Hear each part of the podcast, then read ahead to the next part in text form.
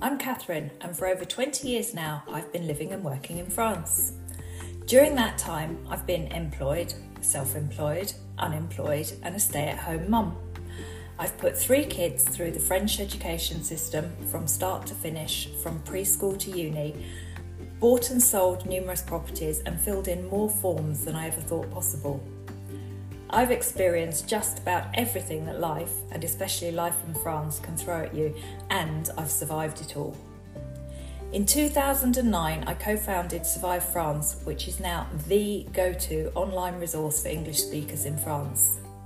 And now I'm here to share my years of experience, all of my tips and tricks, and insider know how with you. France Made Simple is sponsored by Fab French Insurance who will make your life as simple as Frenchly possible.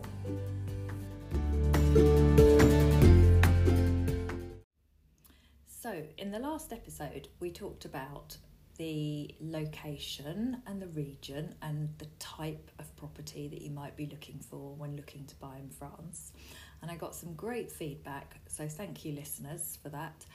Uh, but one of the questions that came up again and again was but I still don't know exactly what type of property. And I do understand this um, because it's much more difficult to choose a house in France because there is so much choice.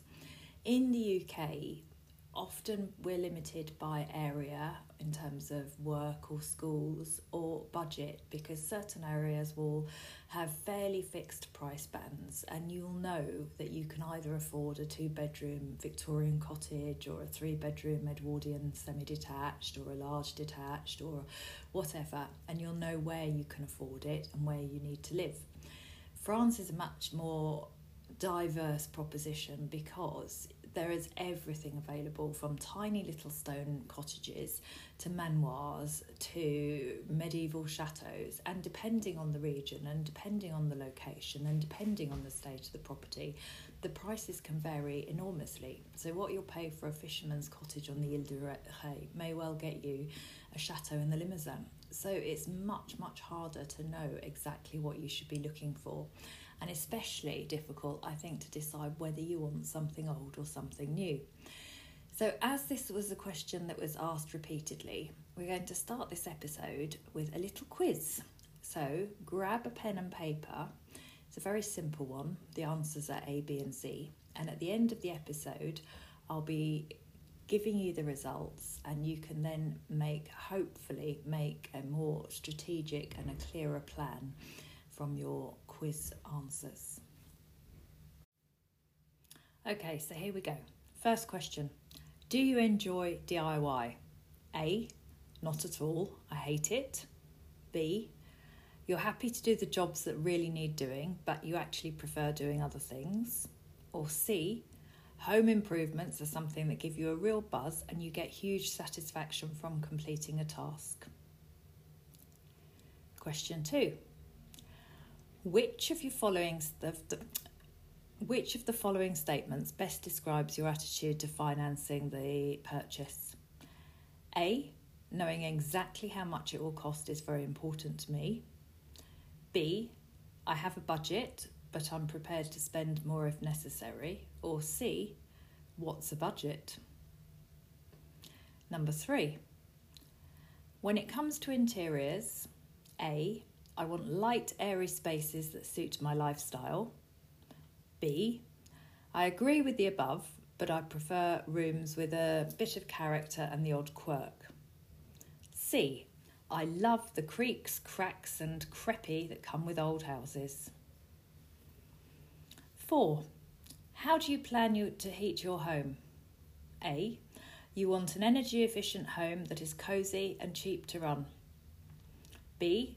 You agree with the above, but you also like the idea of the warmth of an open fire. C. You're happy to spend most of the winter stopping drafts and chopping firewood. 5. How will you spend most of your time in France? A. You'll need to earn a living, so you'll be too busy to do much else. B. You'll be working, but the plan is to have a lot more time for other activities too. C. The plan is to spend most of your time devoted to your home and garden, living the lifestyle you've always dreamed about. Six, will you be returning to the UK at all? A, fairly frequently to visit friends and family or for work. B, very occasionally, but unforeseen circumstances may mean you need to return.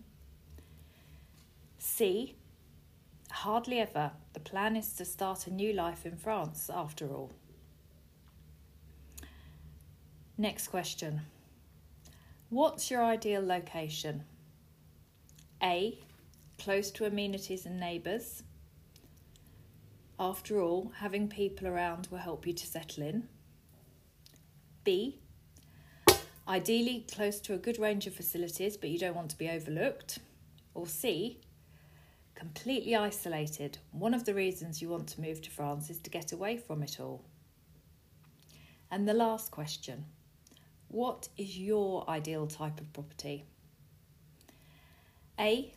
New rather than old. You're not sure you could manage the maintenance that an older property might bring. B. Undecided. You like the character found in older properties, but a new build might be more practical. Or C. An old stone built farmhouse with plenty of space and land around it. Do play those again and think about them Note your answers down, and at the end of this episode, I'll be giving you the results. Okay, so now let's start thinking about how you go about finding that property. Basically, I would say there's two ways of finding a property in France either you find it or you go through somebody else who'll find it for you. But within that, there's a whole gamut of ways to go about the process. When my parents started looking at properties in France 50 years ago, pretty much the only way to buy a property was through a notaire. They didn't advertise the houses they had for sale. You would go find a notaire in the town or village where you wanted to buy, make an appointment, sit down, have lots of chit chat and preamble. Um, at that point, English buyers were still very much a novelty, and the notaires were quite charmed by the idea of Les Anglais wanting to buy in France. And they would eventually produce a large book of, uh, or a file really, of uh, property details. When I say details, they were sketchy at most. And um, you would then discuss it at, at great length and be, then be taken to see some wildly unsuitable properties that were all in general states of disrepair. Now, things have changed, obviously we have the internet, we have estate agents, and it's much, much easier. But notaires are still a good source of properties, and very often the properties that they have for sale are, if not substantially cheaper than those available with agents, they do tend to be slightly cheaper. Um, and also, some older French people still don't like or trust estate agents. So they will either sell their properties privately or they will put them with the family notaire. And this often happens as well if it's a sale after a death and perhaps the children, the those who have inherited the property all live in different places, uh, spread out over France. So they will use the notaire that deals with the with the probate to sell the property as well. So it's definitely something that's worth exploring. Um, not always easy. Notaires have got a lot more teched up. They do have stuff online. It's much easier to get appointments and make appointments. But the personal touch is still very, very important in France, and nothing beats a knock on the door of a notaire and making an appointment and sitting down and seeing what they have. Some have more properties than others, but again, it's definitely worth a try. The next way is to start looking yourself, and the majority of properties that are for sale online in France are listed through a website called Le Bon Coin. L E B O N C O I N. Uh, the bon, Le Bon Coin is also really good for giving you benchmark prices for a particular area. private sellers list on there, so do agencies. Obviously, if you go through a private seller, you will be saving the agency fees, which are fairly substantial in France. The other advantage of Le Bon Coin is that you can really get a feel by studying the types of properties available, the price bands, whatever, uh, in a given area and comparing. So you will know then that if something comes up that you like, if the price is reasonable or if it isn't. You can also put a wanted advert on Le Bon Coin some people say this works. I've never had much success with it, to be honest. Um, but you again, I, I think it's always worth exploring pretty much every avenue. There are loads of other online websites in France that list properties for sale. Some of them are better than others, but generally, I would say Le Bon Coin is the best one in terms of usability. There's good filters. You can filter by price, number of rooms, land size, area, flat, house, apartment, new, old, all that kind of stuff, and really refine your search. If you're going to look at other websites, don't search in English for property for sale in France because you will fall upon all of the Anglophone websites, the big boys that sell straight to the Brits, and they are way more expensive. You need to um, look for maison à vendre uh, or even maison à vendre moins cher. There are renovation websites in French. It may be difficult if your French isn't that brilliant, but once you've got your search string set up, you can easily use Google Translate to check all the property details out. The other thing that's good is popping into your local mairie in the villages or communes that you think you might like to buy in and just say, hello, you know, we're looking to buy a house in this area. Don't suppose you know of anything because word of mouth is still how an awful lot of properties gets bought and sold in France. In especially in sought after areas or in rural areas, lots of stuff is sold before it ever comes onto the market and obviously if you're already renting in an area or have contacts or french neighbours then you can you know ask around like that. But word of mouth is difficult when you're not already there and haven't got a foot on the ground. But the local the local mairie will have information on anything that is for sale or might be for sale or is likely to be for sale. So it's definitely worth getting them on your side and befriending them and then picking their brains So that leaves you with buying properties using the services of somebody else, which are basically estate agents. Now, all estate agents are not equal. Some are very good, some are worse than useless. And if you talk to people who've bought in France, their experiences vary widely. Some will extol the virtues of their agents who go above and beyond. That was certainly the case when my parents bought, although that was through a notaire. But his clerk, who was also his sales assistant, I remember ran round sorting out EDF connections, helping us buy second-hand cookers, all those kinds of things. These days, people tend to expect you to pay for that level of hand holding and service, but if you need it and want it, then that's not necessarily a bad thing. Others will maintain that estate agents are worse than useless. Certainly, when I bought a, a flat a couple of years ago, my experience of local French estate agents was fairly dire. Nobody got back to me. Nobody, nobody listened to my requirements. Even though I was a cash buyer, knew exactly what I wanted and where I wanted it, they just couldn't really be bothered. And I guess this is, you know, a reflection of the fact that the property market where I am is very buoyant, and anything useful and anything good and worth having flies out of the window. So they don't really need to make a lot of effort.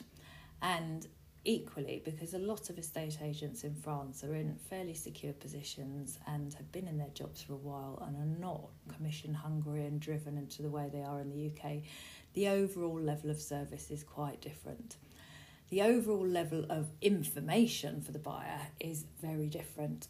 Again, things are changing and France is catching up, but it's completely normal to be given a description of property and told that it has a, a kitchen on the ground floor well, it may not tell you that the kitchen is actually 80 square metres and has several windows, so could easily be divided up into other rooms, etc. etc. If you're looking for the type of floor plans and detailed information that are now that's now common in the UK and other anglophone countries, you're very unlikely to find it. Some are beginning to do that, especially again the anglophone estate agencies who will offer virtual tours and the like.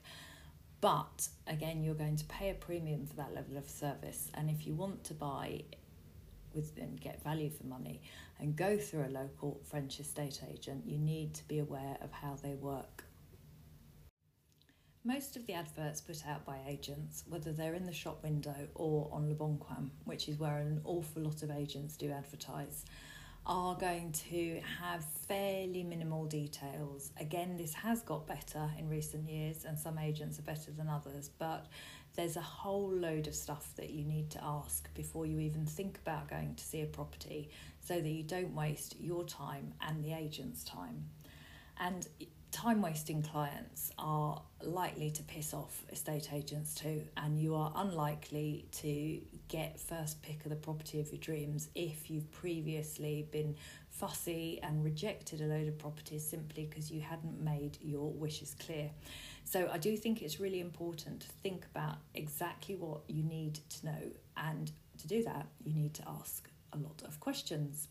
And asking questions in a foreign language is quite tricky. Even if your French is fairly good, it's all too easy to forget what you need to ask. So I do really, really recommend that before you phone or pop into an estate agency, that you prepare a list of questions, translate them if necessary, and even if the agent doesn't know the answers, don't be satisfied with a, oh, I'm not sure. Their job is to go away and find out and give you that information before you go any further and think about viewing a property. So, what kind of things should you ask? Well, I would say you need to check the aspect of the property. Where does it face? South, southeast, west? Same with the garden. Where's the garden? What's the aspect? Is it attached to the plot? Is the house in the middle of the garden? Lots of older French village houses have gardens that are not attached to the house. And this may not be a problem. I know lots of people that have bought houses, townhouses in villages, and are very happy to cross the road and go to their little plot of garden or their vegetable plot. But if you want to be able to walk out of your back door into a garden, then that may not be suitable. You need to ask about access. Is it easy? Is it, you know, is there parking? Is there off road parking? Is it easy to get bigger vehicles into the drive if that's something that you're going to need to think about going forward? You need to check out rights of way. Are there any rights of way across the property? Um, room sizes. You know, it's just saying that the, property has three rooms doesn't really give you much idea of whether they're three enormous rooms or two enormous rooms and one tiny room. So ask the question Ask about neighbours. Are the close neighbours there full time, part time? Is it a sort of holiday home enclave? And then you need to also try and find out a bit more about the overall condition of the property. What's the roof like? What kind of structural condition is the property in? Is it going to need rewiring, replumbing, new central heating? If it has a pool, when was the pool installed? Is the pool still under guarantee? Um, you do need to, to push the agents on this because the general description of properties in France tends to fall into à rénover, to be renovated, which means everything normally, or à rafraîchir, to be refreshed, which can mean anything from it needs a lick of paint to you've got to do everything inside the property, you know, even down to double glazing. That can I've seen that, you know, to me double glazing is part of a renovation, but some estate agents will put that and rewiring and replumbing in the needs to be updated kind of category. And again, none of this is a deal breaker necessarily, but you do need to be aware of it so that you can negotiate on the price if necessary and factor that into your budget. Are you going to be able to afford to, afford to completely replumb the property? You know, work has got very, very expensive now. So, forewarned is forearmed, is what I would say on that one. Um, so, do prepare your questions and probe. Ask anything and everything that you think might affect your decision on whether or not to proceed with the property. And if you do that, you're less likely to be shown unsuitable properties and you're less likely to waste both your time and the agent's time. Now, let's talk about getting along with your agent because people generally have, as I said at the start, either very good or very bad experiences with agents. And as I also said, not all agents are equal. So I would suggest you find one who you feel you can work with, who seems on the ball, plotted and focused and able to listen to you. And don't waste too much time trying to view properties with agents that are not giving you that because you, you won't get anywhere and the process will become frustrating and disheartening. Now, I also think relationships between potential buyers and agents tend to get a bit fraught if the buyer keeps rejecting what they feel are clearly unsuitable properties and the agent feels that the buyer hasn't actually explained exactly what they want. So, after you've seen the very first property, if it's not suitable, explain to your agent why. Give them some feedback, even if it's negative, and try and be quite specific with that feedback. So, don't say, oh, it would have been perfect if it had had more land. Say to them, right, well, if it had had another 5,000 square metres or another two hectares, it would have been perfect because we're absolutely, absolutely determined to have a vegetable garden or we want to start a llama breeding farm. That way, the agent will understand that that, that amount of land is a non negotiable element for you and they won't waste your time and theirs showing you smaller properties or properties with less land that they think you might like because you liked the first one, but there was a but. Again, with price, you can say to them, look, that property would have been absolutely perfect, but it needed to be 20,000 euros less. Or we could extend our budget by 20,000 euros if we saw a property like that, but it had the land we require. You know, the more information you can give them, the more likely you are to succeed in your search. And tell them tell them what's absolutely essential on your list, whether it's access to a motorway or a train station or the land size or not having to redo the roof and tell them what you can be flexible about yes, we'd like three bedrooms, but we could manage with two, or we could go as up to four. You know, give them some idea of what would be the deal breakers and what would be the elements that you could live with if everything else about that property was perfect. Also, don't try and cram too many viewings into one day. Uh, I think trying to organise viewings with multiple agents on the same day or the same couple of days is where a lot of people get unstuck and all you do is piss the agents off because invariably people turn up slightly late for viewings, hot and bothered, having head through the countryside. It also means that you're rushing from viewing to viewing and you don't have that time to actually talk to the agent and explain exactly what you want and what you don't want. If you're in a, on a on a tight schedule and rushing like that, it will also mean that should you see a property with an agent and you say, okay, that one was great, but, and explain exactly what you do want, they might say, ah, in that case, I have another property that's 15 kilometres down the road. Shall I see if we can go and see that now? So do build yourself some wiggle time into your daily schedule.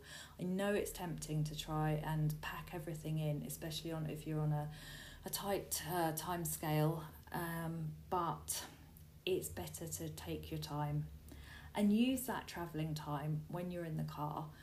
Can be frustrating when you're thinking oh well you know we've got another 45 kilometres to go and but it's a good way to find out more about the local area. Driving around is what gives you a feel for a place and you'll also learn about how the roads actually work as a, as opposed to how they look on maps. And for example my house is only 12 kilometres from one small town and 10 kilometres from another small town. But I always go to the town that's 10 kilometres away because the road there is a straight line, so I can get there in eight minutes. The other town takes me about 20 to 25 minutes because it's a very scenic, windy, wiggly road that goes up and down hills. So that means that a lot of properties that were closer to that town I just immediately discounted because I knew that I wouldn't be able to get to where I wanted to get to without spending more time in the car. I also suggest that buyers make a checklist, and this checklist has two purposes. First of all, you can hand it to the agent when you're looking for property, when you first walk into their office or phone them or email it to them and say, right, these are our essentials and these are our preferences. And you can then take copies of that checklist with you when you go and view properties. And as you go round, cross off all the points that it doesn't, does or doesn't have, because it is very, very difficult at the end of a day viewing multiple properties to remember exactly what was there. Take loads of photos as well, obviously. Take, but take your pen or paper and your checklist multiple copies or and then you can always assemble all the information into a spreadsheet should you so wish. Um, beyond my capabilities that kind of thing. I'm very much a pen and paper type of person. But make a checklist and give that to your agent and say right these are our essentials and these ones are negotiables. So in the essential point section for example it might say stone built old property major works, roof, etc., in good condition, one hectare of land, pool already installed or space to install a pool, budget, you could specify the maximum amount, property size, 150 square metres minimum. Those are all elements that you don't want to compromise on. Okay, then you can add your preferences in. These could include things like no close neighbours, amenities within 10 minutes drive, woodland rather than grazing land, outbuildings. And then you can even have a third section, which is the parts you're flexible about. So the number of rooms, the interior condition of the property, proximity to transport. Now, obviously, you don't need to keep the items that I mentioned in the essentials category in there. Maybe they're not essentials. Maybe you're flexible about that maybe their preferences. So, using that as a guide, create your own list and then tick off as you go round okay, this property has got outbuildings, it's no close neighbours, but it's only 100 square metres. And that will give you a kind of comparison tool to sit down and make some decisions towards the end of the day, or at least decide which properties you're definitely not interested in and which properties might be worth a second viewing. So I hope that's been helpful. I hope that's given you some thoughts about how to go about finding a particular property in a particular area and finding a property that will suit you. It's not a precise science. There's also the uh, heart over head element where sometimes you just walk in somewhere and it's exactly not what you've been looking for, but somehow it feels right. And in that case, I think go with your gut instinct. If it feels like home, it probably will be home.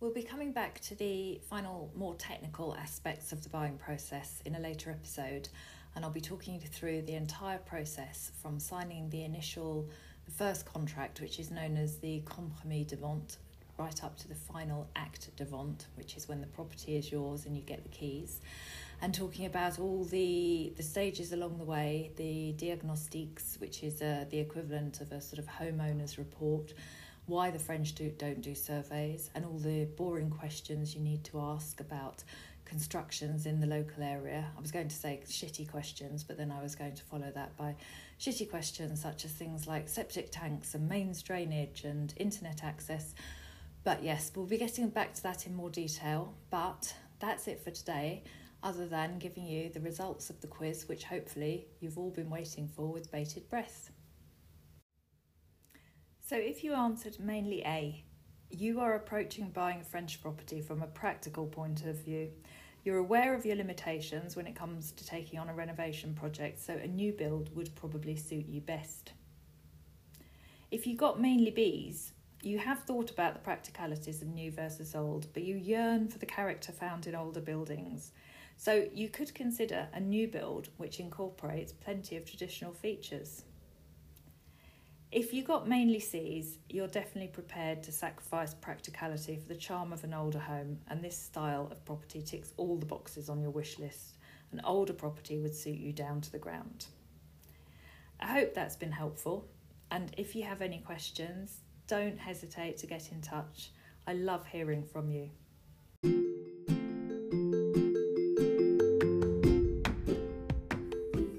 If you've enjoyed this episode, and I really hope you have, then please do spread the word.